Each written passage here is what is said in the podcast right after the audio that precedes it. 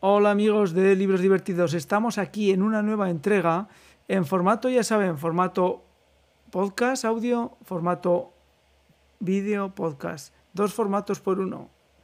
Y porque tenemos dos comentaristas de nivel, Salvador Rodrigo Laborda y Guillermo Ramírez Orozco.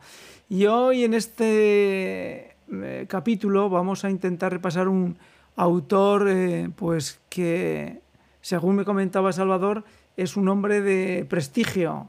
Buenos días, buenas noches, Salvador. Eh, buenas noches, Guillermo. ¿Qué tal estás? Buenas noches.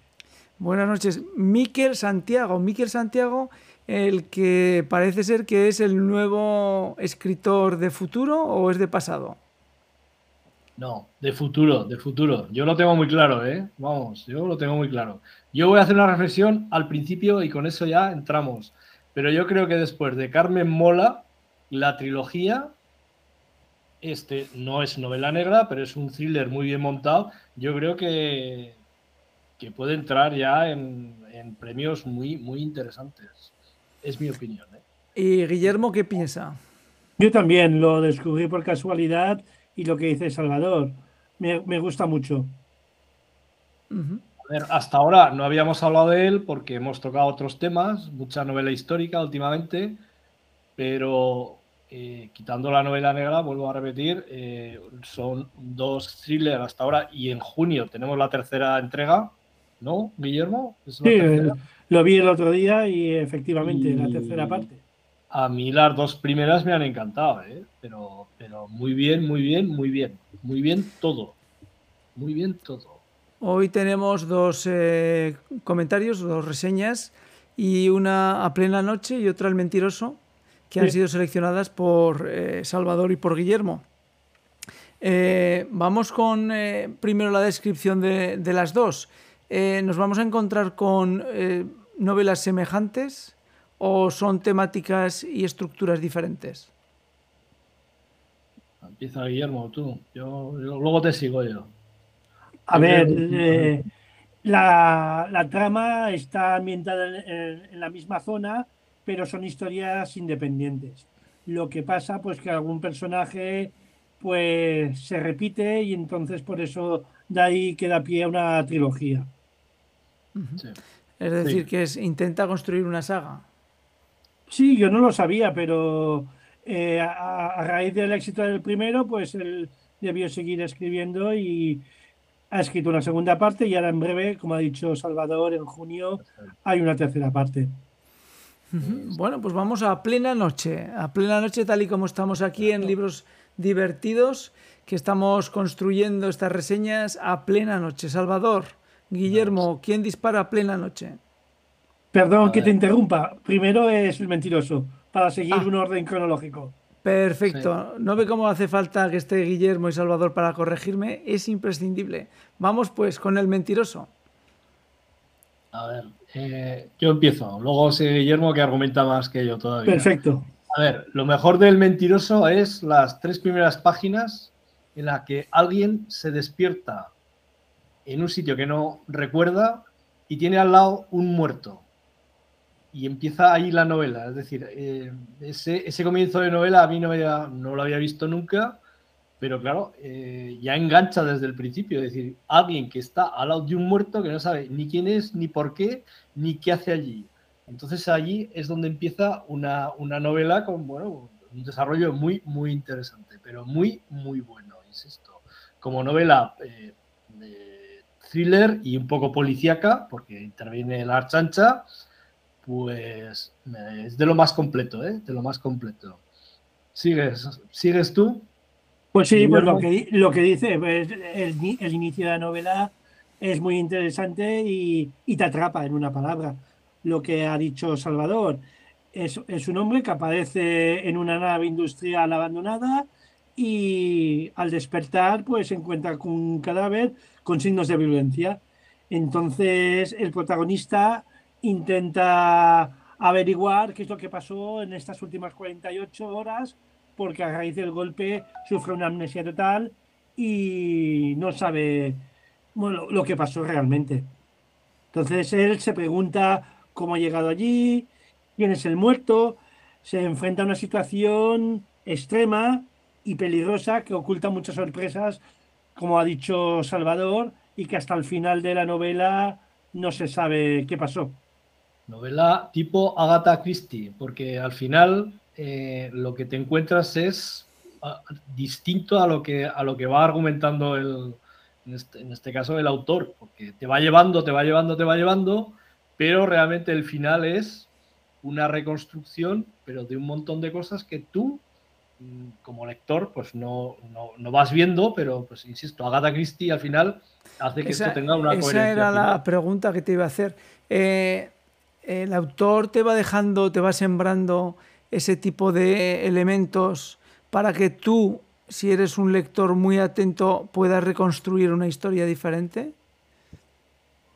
A ver, la historia es la misma, lo que pasa que todos los eh, toda la gente que interviene en, la novela, pues bueno, tiene, pues tiene unos aspectos que tú vas viendo y que, pues llega un momento que al final esos aspectos pues se transforman en todo lo contrario. Quiero decirte, es una historia muy, muy, muy buena, muy bonita e insisto, eh, tiene muchas facetas tanto a nivel personal como de, todos los de toda de todos los actores que entran dentro de, esta novela eh, están muy bien muy bien construidos también eh, hay historias muy bonitas muy muy bonitas entre ellos y realmente, pues vuelvo a lo de antes, una Agatha Christie completo y muy bien, pero muy, muy bien montado. A mí sorprende y sobre todo que yo que defiendo mucho el tema de los escritores españoles, hace años no teníamos ni idea, bueno, o no había tantos autores como hay ahora, pero ahora yo creo que hemos aprendido, bueno, yo no soy escritor evidentemente, pero los escritores han aprendido a, montar un montón de, de novelas que antes se las llevaban los, los americanos, por decirlo de alguna manera, y ahora lo hacemos los españoles, pero mucho, mucho mejor que, la industria americana en estos momentos. Yo creo que es así. Y sobre dejamos, todo dejamos, dejamos ese comentario para el final de, de, paisajes, del episodio de hoy. Aquí nuestros, en este caso del País Vasco, que puede ser cualquier otra costa del, norte, y, muy bien, la verdad es que muy bien, muy bien. Bueno, te dejo hablar bien el rollo me enrollo. tiene, tiene más visiones de todo esto. No, lo, que quiero añadir es que lo que dice Salvador, que el autor nos sumerge en la mente del protagonista, eh, vemos lo que realmente piensa, las dudas que, que, le provoca este estado de amnesia, luego pues lo que ha comentado Salvador, con una con un cuatro o cinco personajes como es su novia, su abuelo que sufre Alzheimer, después la cuidadora del abuelo, o sea, personajes variopintos, pero que entrelazan muy bien y solapan sus historias y hacen pues que, aparte de que sea ameno, pues que te sorprenda por una, una, serie de giros que no te esperas y que realmente pues yo como lector y que me gusta no saber el desenlace hasta el final, pues dices, pues oye, ha merecido la pena leer y lo que dices, que no deja de sorprenderte. Eh, como tal, eh, la novela tiene un final que nos ha descrito Salvador como inesperado. Pero la novela eh, mantiene un ritmo trepidante para que el lector no la deje o es una novela que deja descansar al lector para que pueda ir cogiendo y dejando. Yo me la leí en tres días también, para variar. Yo me la leí en tres días. Son novelas que no puedes dejar de leer, de verdad. Y, están muy, muy. A mí, a mí me encantan ese tipo de, novelas, desde el principio hasta el final. Y pues, volvemos al principio. Al principio sorprende el inicio y el final más todavía, porque te esperas algo, bueno, no te esperas el desenlace final y es muy, muy acertado, pero muy, muy acertado. Es que sí, vale la pena, ¿eh? de verdad, de verdad. Eh, insisto, si alguien no ha leído a Miquel Santiago, vale la pena. Yo solamente me he leído dos libros, pero tiene 31, 31, 31 novelas escritas. Al principio las producía él, porque no tenía el éxito que, yo creo que tiene ahora. Pero en Amazon y las, las produjo él al principio y yo creo que vale la pena. Yo por lo menos me leeré, aparte de la tercera parte, me leeré alguna del principio que creo que valdrá la pena. ¿Quieres decir, Salvador, que no encontraba editorial para publicar? Sí, a ver, es lo que pasa con los, escritores noveles. En principio, eh, ¿quién publica una novela de alguien eh, desconocido, por decirlo de alguna manera? Pues muchas veces es, pues bueno, eres, tú, la propia startup que, empieza, que empieza a publicar. Yo, vamos, me he leído la biografía y me ha sorprendido bastante que, que, realmente, aparte de tener un grupo de, de rock, que luego hablaremos de esto en plena noche, pues realmente, pues bueno, los, primeros títulos se los publicó él y tuvo éxito y a raíz de ese, éxito hay una editorial que está publicando todo lo que hace últimamente. El mundo editorial, tendremos que invitar a un editor eh, de libros eh, para que nos hable del apasionante mundo de la edición, porque también ya con Carlos Sueco apuntábamos el tema de la edición como un tema interesante en cuanto a los escritores españoles que tienen que estar allí desarrollando su trabajo con el fin de conseguir que su obra pueda llegar al público y Salvador con lo que está apuntando, pues eh, está claro que hay tema, hay tema importante, la edición en España. Bueno, Guillermo, nos metemos con En plena noche, el segundo libro. Perfecto. Muy bien. Pues así como. Sin, destriparlo, por favor. así como la del mentiroso comienza con. ¿Cómo se llama? Con la aparición de un cadáver de una persona eh, eh, inconsciente, pues en esta novela empieza con un accidente de coche y, una desaparición tras una actuación de una banda de rock.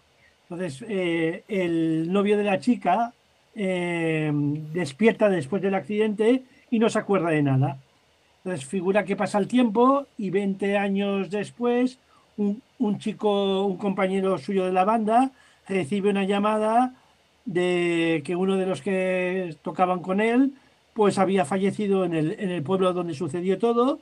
Y entonces él decide ir al entierro e investigar porque su amigo antes de fallecer le deja como una reseña, una pista en el ordenador suyo y dice que, sabe lo que pasó y que si cuando él lea esta nota eh, a él ha pasado algo, que en este caso pues ha fallecido, pues que su muerte no sería tan accidental como la gente piensa.